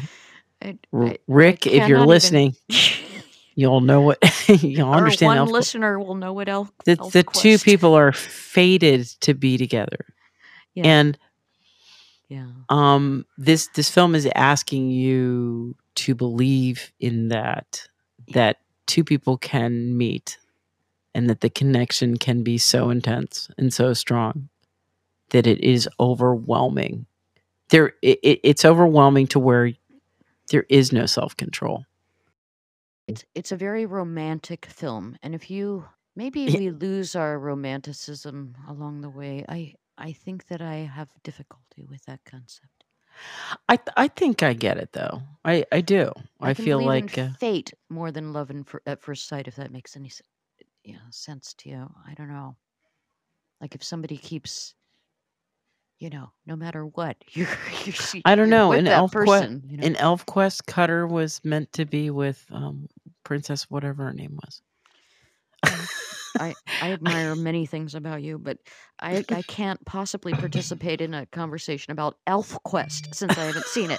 So it it was it was a graphic novel series you either believe in in that well i kind of do i do kind of believe in that that you can be so overwhelmed I'm trying to think. Have I ever had a thunderstruck moment, if that's the term? Um, yeah it's that thunderstruck there's the you kind know of there have been um, cases where I pass maybe a stranger, and I feel attunement to that person. I'm never going to see them again. I've just passed them, and maybe only three times in my life has this happened, where I feel like I know you. And had we stopped and lived in a parallel universe and collided in some way, maybe that would have been a thunderstruck moment. Maybe i don't i don't know i i think you can connect with people i know that i shared this with him the evening i met uh, donna it, it's a core memory for me Yeah. and I just knew. And there were little things that happened during the evening Yeah. where it was like some voice from the ether, Yeah. from the universe, from the heavens was saying, This, This is is- the one. This is the one. And I, I have a Where's hard my time. fucking ether? Um, I have a hard time looking backward and saying that voice was wrong. Yeah. That's a looking at beautiful thing. So like it- yeah so maybe maybe there is something to that yeah. there's a lot of emotion that's conveyed through the actors where you do believe that uh, especially what struck me was um liv Mjönes, um when frida's coming up those stairs Yeah. where it's like oh my god i broke a rule i broke one of my cardinal Yeah. rules of my core value character. Do not Yeah. betray the one you're with, right? Yeah. I broke a cardinal rule. One of my core values was not to cheat, and I did. And and then just sort of how her her world's kind of shattered by that. Like, whoa, who is sorry for Elin or how we say Yeah. it, um, because there is a process that takes a few days, right? Where Right. she's more and more aloof Yeah. with Elin Eileen Well, they're they're both a sensing it. romantic overture, and she's kind of gets out of bed and says, "I can't." Um, Ellen is sensing it with Frida, and Tim is sensing it with Mia. yeah, and um and i that it- to me is something beyond just the regular oh i'm coming out or oh i've just discovered that this is my sexuality. It, there's something really kind of uh, intimate and sort of profound about it. There there is, and there's a very visceral scene, I think, where it's after Tim has been on the streets of Stockholm and he saw from afar uh, Frida and and his fiance kissing playfully and going back for another kiss and clearly together, and I think it's at back at home she admits that there's somebody else, and he grabs her wrists and throws her to the bed, and you think, oh my god, is he gonna is he gonna rape her? yeah. But he doesn't. He he but but it's like i want to just take what is mine but he, he you know he gets up and sits on the edge of, edge of the bed but you don't know at first. You think and she she doesn't fight. She sort of throws her head to the side her face to the side like just do whatever you need to do because it's just that's that's all that you're going to get from me is if you take it like that. Yes and also um he shares you know it's at that point in the film that we learn that they've been together seven years and he goes seven years? For what? For what? If and I i'd be poured pissed too. I'd be pissed too. I, I would be pissed too because it's like, who the hell are you? Yeah. Who have I been spending? You go away for one week, and that's it. Not even a week. A week. It a was a weekend because she didn't stay the whole time. Now, She if, wanted to go back. If Oscar hadn't brokered a sort of reunion, would she have married him and said that was just a last fling before marriage? And uh, well, I love my, uh, you know, I don't know. I think she probably would have, but that ultimately that that marriage would have been doomed. And I do think Yeah. that that is another. I think the um, glue for that marriage was their, com- you know, their interest, their professional. their profession, their shared goals, Yeah. the things that they wanted out of life. Yeah. Um, the, the material and the professional. Yeah. Yeah. But I mean, Frida is speaking to something a little bit more deep. Yeah.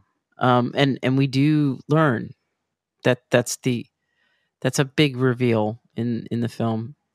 Mia denies, denies, denies Yeah. that this has ever happened to her before. That she's not this way. She's way. not even honest with Frida. So I have a problem with that. yeah.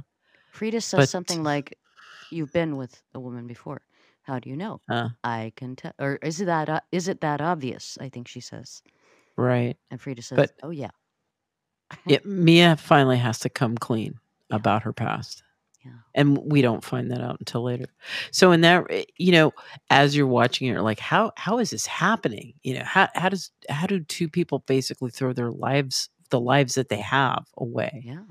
And we don't know. so- I think how long she had been with Ellen. Ellen. yeah Ellen. it's a very but you can tell it's a very loving very supportive very healthy relationship And she's truly shocked, Ellen, when Yeah. ellen you know, She would never really after it what or- happened to you, you're doing this to me. you're doing this to me yeah wow.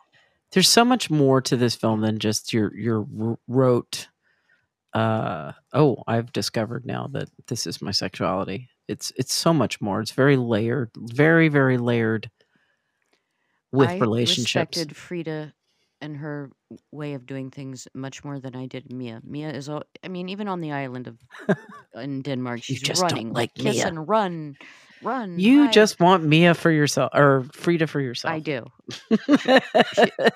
Mia doesn't deserve Frida. Frida needs a more mature woman.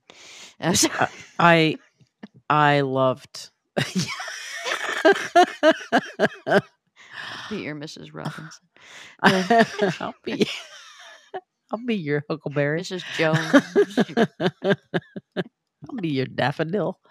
Um, it's okay. It is June. We are coming upon summer in Yeah. deep, and this is the perfect tonic if you want a nice um, queer film for your summer uh, doldrums. This is a very nice way to uh, get into summer because it does have a sort of late summery feel to it, doesn't it? It, it does have a late summery feel, and it is a. I- I don't even know that we need to qualify. It, it is an LGBT film, yes, but I, I think no matter where you're coming from, you can enjoy this film and the complexity of family relationships. Most people will be able to understand these tensions. And yes, circumstances might be different, but it's a beautiful, I think it's a beautiful love story. It's perhaps more romantic than I can believe in, maybe. Cynical I, I don't know. I'm just kind of. I don't know. I I just I'm kind of willing to suspend my disbelief. Yeah. With it, Yeah. I, I think they do a nice job, or she does a nice job. I uh and the actors do a nice job. And really, there is not one performance in this film that you you can dislike. It's uh, every And it'll every make you want to go to Sweden and and you know what? Yes. When we were taking our break, I was talking to Herbert and I said, "Look, let's have some smoked salmon I- and eat it at the smoked dinner salmon. table and some wine that you know, a, a nice paired wine with it, and not have the TV on and just like en- enjoy our meal, because Mm-hmm. because I watched a movie, you know, and like this this film has such a lush, verdant quality to it. It yeah, it makes you want to go out into your garden. It makes you want to set out a little, you know, smorgasbord or and make some For- fine real coffee. Really. yeah, make some fine coffee, have some and nice wear those breads and special toasts. Swedish T-shirts that are much better than ours, and I can't explain this to you. I just can't. Uh. There's there's more room. and and listen to some really good Swedish reggae, Swedish which I didn't reggae, even, which doesn't which I didn't even. possible, but okay. Uh, it's great. It's culture Kultiration, and I I really it's like a French rodeo. I don't. I just can't. you know, what is Swedish reggae? All right. Just- So uh, I recommend it. It's it's a I I like it. It's a it's a treat. It's it's a little on the lighter side. It's But not too much. is what it is to me. Yeah. it's a beach read where Not- you in the sun, enjoying it, enjoying the beauty, enjoying the acting, and it makes you think a little bit too. Like, can you can you is there love at first sight? And Yeah, What would sweetness you and do? light. It makes you want to. This is a film that makes you want to sort of repair any rifts in your personal life as far as relationships go. yeah, It makes you want to be closer to your your parent, your brother, Yeah. your sister. It it just makes you it makes you aware of a lot of miscommunication that that Yeah. just makes you want to feel closer. Yeah. And, and appreciate. It makes the- me want to learn how to f- have friends so that on my 60th birthday I will have a house Yeah. filled with people. We- I don't know. Yeah. Do, do I It's a- join a, bowling league or It's a fine film. I'll leave it at that. It's a very fine film. I can recommend it from my Yeah. side. So, Sam, what are you watching? All right, last night I watched a really powerful film that I told you about. And it's just n- now out exclusively I think on Hulu. It's called Good Luck to You Leo Grande. There are it's really a parlor piece in that there are two actors. One is played by Emma Thompson. She plays a, a woman. Uh, I don't. I think she. How old is is Emma Thompson in real life? I'm not sure, but she plays her Mm, age. Yes. Yes, it's an age Do you want to say appropriate sixty something or beyond? I'm not I would want to say probably 60. Well, let's look it up, shall we? All right, I'm hitting the thing. How old is Emma um, Thompson? It's age sixty three. So dead on, dead on. Okay. and she's a woman whose husband has died two years prior to when we see her. She, the the film opens in a very nice hotel room, sort of upper, you know, tier hotel room, and she has invited a, a male escort, a young, very beautiful man played by uh, his name is Leo, in the film, and uh, shoot, he is played by by Daryl McCormack, and he Mm. plays Leo Grande and through a series of sessions, she's very self loathing and ageist and has only ever been with her husband. And she thinks that she's past it. She's past it. And you might think, all right, on paper, all right, the reawakening of the older woman, whatever. But it is the most honest and brave performance I have ever seen. I was in Mhm. tears, and it, it just it felt very real to me for most women of an age. I think Mm. uh, it- whether that age is when you hit 40, 50, 60, se- whatever the age is that you feel like I've hit that age where I've become become invisible. I am no longer a sexual being, Mm. and it's not one sided either. We we get into the male escort, the sex worker, and that he's not just the fantasy either. Yeah. That there's he's more a, to a it real than the- human being, and it's these are two incredibly poignant performances, an incredible film, and I was just left stunned and in tears um, watching this film. I, I really highly recommend it. Again, it's called a weird name. Good luck to you, Leo Grant, and that'll make sense when you watch the film. So pop that up on Hulu. Get a bo- box of tissues ready, and they were good tears, like, but also, I don't know, deep tears also.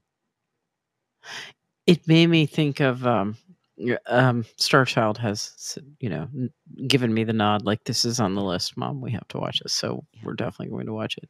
I, And I hope um, you do, and um, it'll make you. F- there's one scene I can't spoil it for you, but you'll go, "Holy shit!"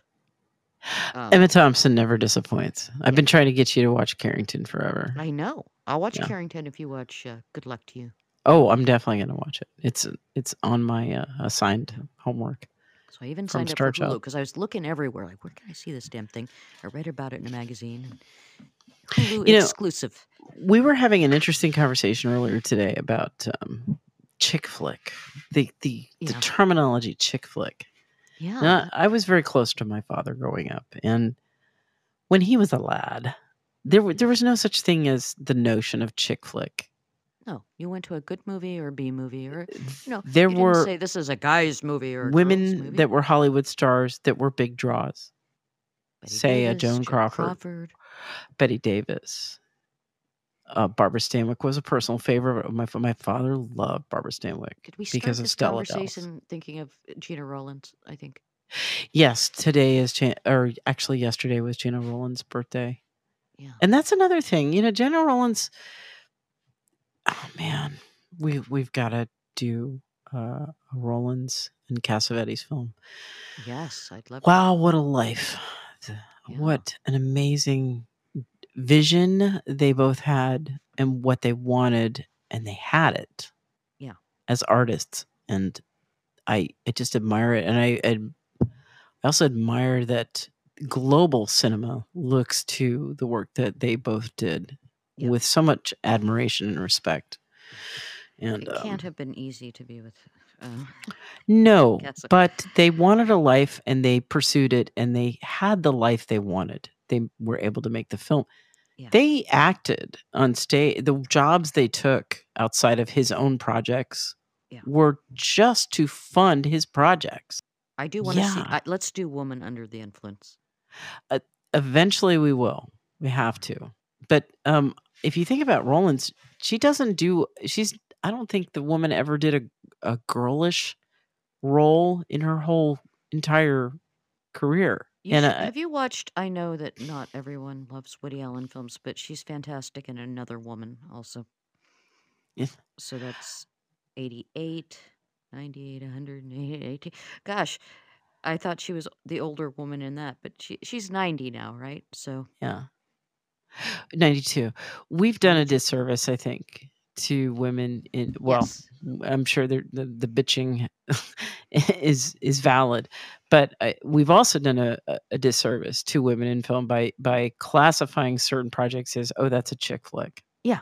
So the industry has created this need or this niche, right? We, we Right. don't create anything; they create it for us, and we Right. fall in line. And so this idea of a, you know, either a, a spy thriller masculine film or whatever, or Right. a uh, a chick flick, which you'd be hard pressed to get most, uh, I don't know, heteronormative guys to sit down and watch. Yeah. So why, why this uh, niche stuff? I, I don't understand it, especially because if and you it's look insulting back as a woman too. The chick Yeah. flick. his, be- historically, um, there were my father was a World War II veteran. Yeah. Kind of conservative in his way, and and he he loved to go see movies with Joan Crawford. I mean, those were the big draws back then. Yeah. The women were the big draws. Only be it's it's kind of the joke about the back in the 80s guys getting sucked into like General Hospital Yeah. Yeah. because they they want to know, you know, Yeah. Yeah. what's go what's going on, you know, and and not not really worried too much about it. If you think about it, it's son shows like Sons of Anarchy, even The Yeah. Sopranos. Those are soap operas. They They're are operas. We don't really uh, Just a- Just sort of a different twist on it. So, um, yeah, we, we um, we're we're cutting people off from good material that they might enjoy. I think like Yeah. there's an overclassification. So. Yeah, I, I don't like overclassification. I, I a good maybe. Let me, let me tell you something. I had a problem with the director of of this film, for example. Let me get her name right. Alexandra Therese uh, Keining. She was also she also directed Girl Lost, Girls Lost. Did you happen to see that one? No, I did not. That is based on uh, Orlando by Virginia Woolf, as you know. okay. and uh, I know there is a movie Orlando that's you know famously uh, inspired by that. But Girls Lost is, I guess, inspired by the book as well. I've not seen it, Mm. but I'd like to. But anyhow, in her write up, it said something like, uh, "Widely known as an LGBT uh, director," Mm. and that's fine and all. But I don't like the qualification. You're a, a Yeah. good director, or a mediocre one, or a bad one, Right. but uh, if you're going to be an auteur, do you want to be narrowed by uh, great female auteur right. director, great female writer, great female tennis? You know, all of those things really kind of tick me off. I mean, do we want to look at uh, a film like The Power of the Dog and say, "Oh, that's a queer," that's you know, classify it as, "Oh, it's a queer queer genre film"? Well, that would be very limiting It it really when when it comes to the themes of Power of the Dog.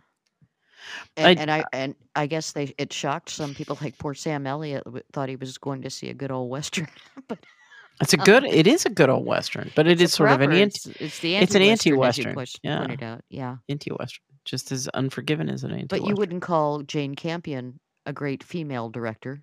You'd call her A just a great great, director. fucking director, right? great fucking director. So I hate qualifications like that. Yeah, and this film to me is uh uh Kyss Mig is yeah, the relationship is a you know the awkwardness of really you could just say it's the awkwardness of two step uh, potential adult stepchildren falling in love. And that the the problems that come with it's not necessarily has to be, you know, Dysfunctional Brady Bunch here because, um, except not dis- it's much more beautiful than the Brady Bunch. But But you see my point. Like you could eat s- y- y- we, when we went over concussion and just how great that film is. Yeah. Just about relationships and long term relationships and the things that happen in long term relationships. that's a beautiful film. But on paper, it might be off putting to a lot of people. When Mhm. I told my husband about that, he's like, that sounds horrible. She, she becomes a sex worker? What's wrong with her? But but that doesn't portray it at all. It's No. something else, healing and beautiful, and I don't know. I know. way beyond. I know. But and that's, what why we film does. It it transcends the, what's written on paper, right? So I had an idea, Sam. I have a homework assignment for you. Oh, I love homework. Tell me. Okay. And and we can tell everybody what our next film's gonna be. Um Okay. I uh so since we this is this podcast isn't even a year old. Yeah. Was really looking forward to June because of Pride and being able to do that and being, you know, Yeah. It's an, a community, my community near and Yeah. dear to my heart. But Yeah. I there were so many great films out there and and we only have, you know, four Thursdays to put to Four put them out there. Yeah. Yeah.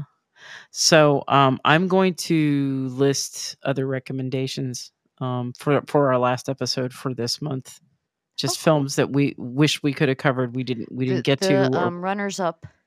If we had all the time in the world, I don't. Yeah. I don't even like to call them runners up. not runners up because they could have easily replaced any of these. you know, favorites of ours, and, and then we'll probably in in the future we will cover them. Yeah. Um, and and it just kind of our selections just kind of fell um organically. Well, Well, that plus we wanted. Uh, um, there were reasons, right? Our first one in the in the Pride series was Victim, Mhm. which I knew nothing about, and and I that turned out to be either. a really important film, right? Very important film, and I knew nothing about Dir- Dirk Bogarde or his Yeah. history, and I just blown away Yeah. from doing that. So important, and I would not have. I don't know know if I would have come across it if you hadn't mentioned it. you know? Right. I felt the same way. There was this sort of profound emotional feeling I felt when we prepared for Victim that I Yeah. felt after preparing for Lorraine Hansberry's A Raisin in Oh, yeah. the Sun. I I felt like, all right, I can't mess up and just go off the cuff. This Right. is important. This Mhm. this led to legislation that decriminalize. You know, it was- it, it Mhm. was really that important. Needed. and and how important these these individuals are for just just historically culturally and then uh the favorite was just crowd pleaser recent film just a uh, delight. Although we we got into our little ego bits uh, a little bit, so I don't know if we conveyed how delightful it is, but I'd like to reiterate that it is a sensory delight and beautiful and lovely on every level. And it's it's just you know a plus ride all the way through.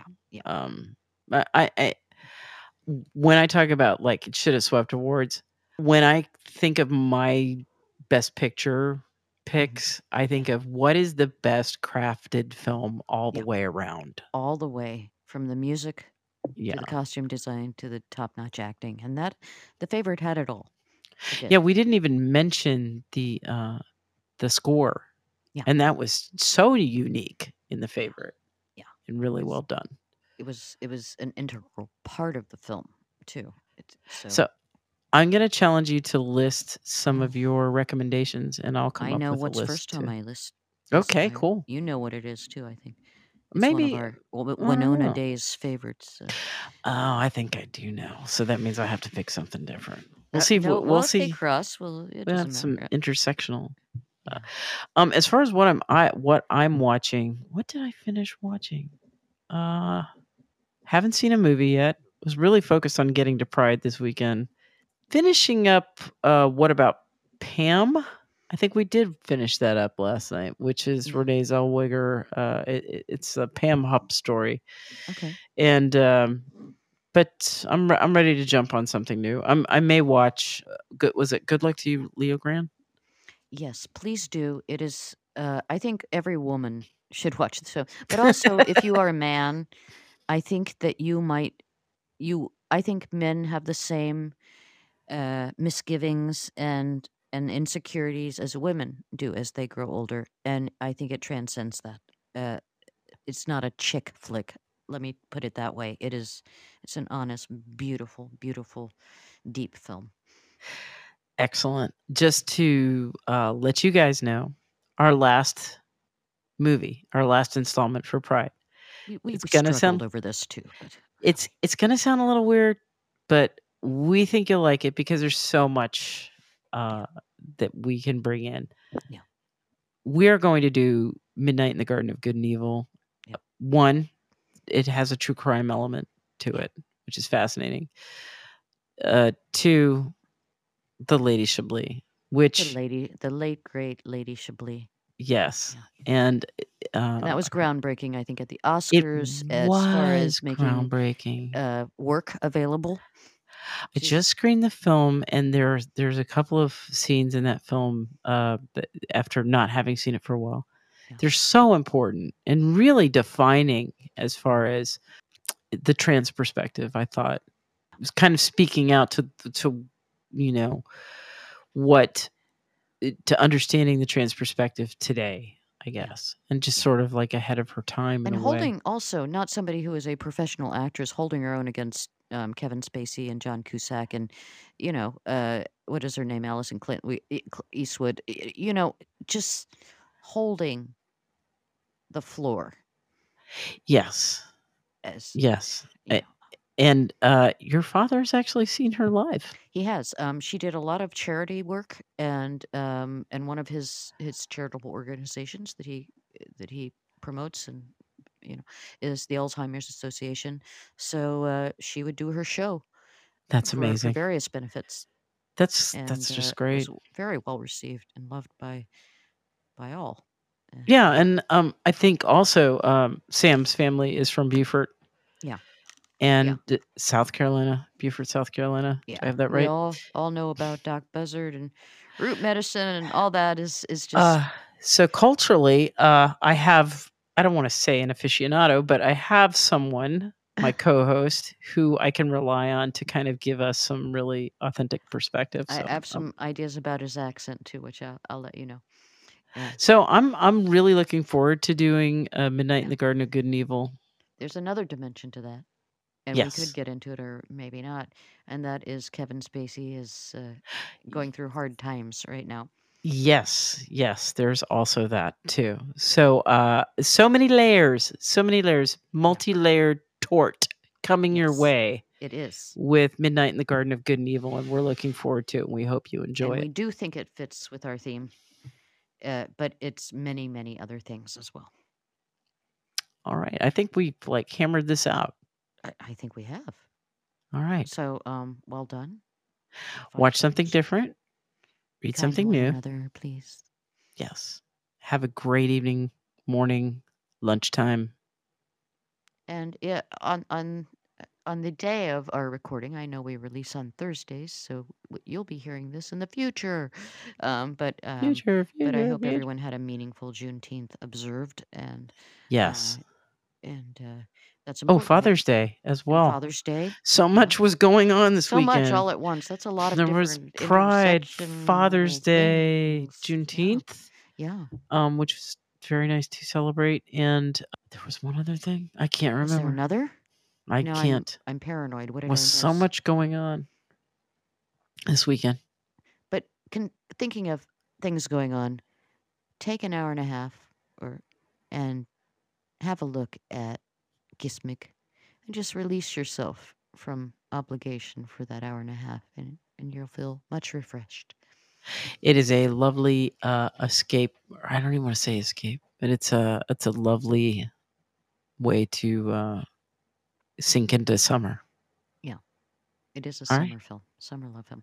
So with fur- without further ado, we bid you good morning, good afternoon, good evening. Love you.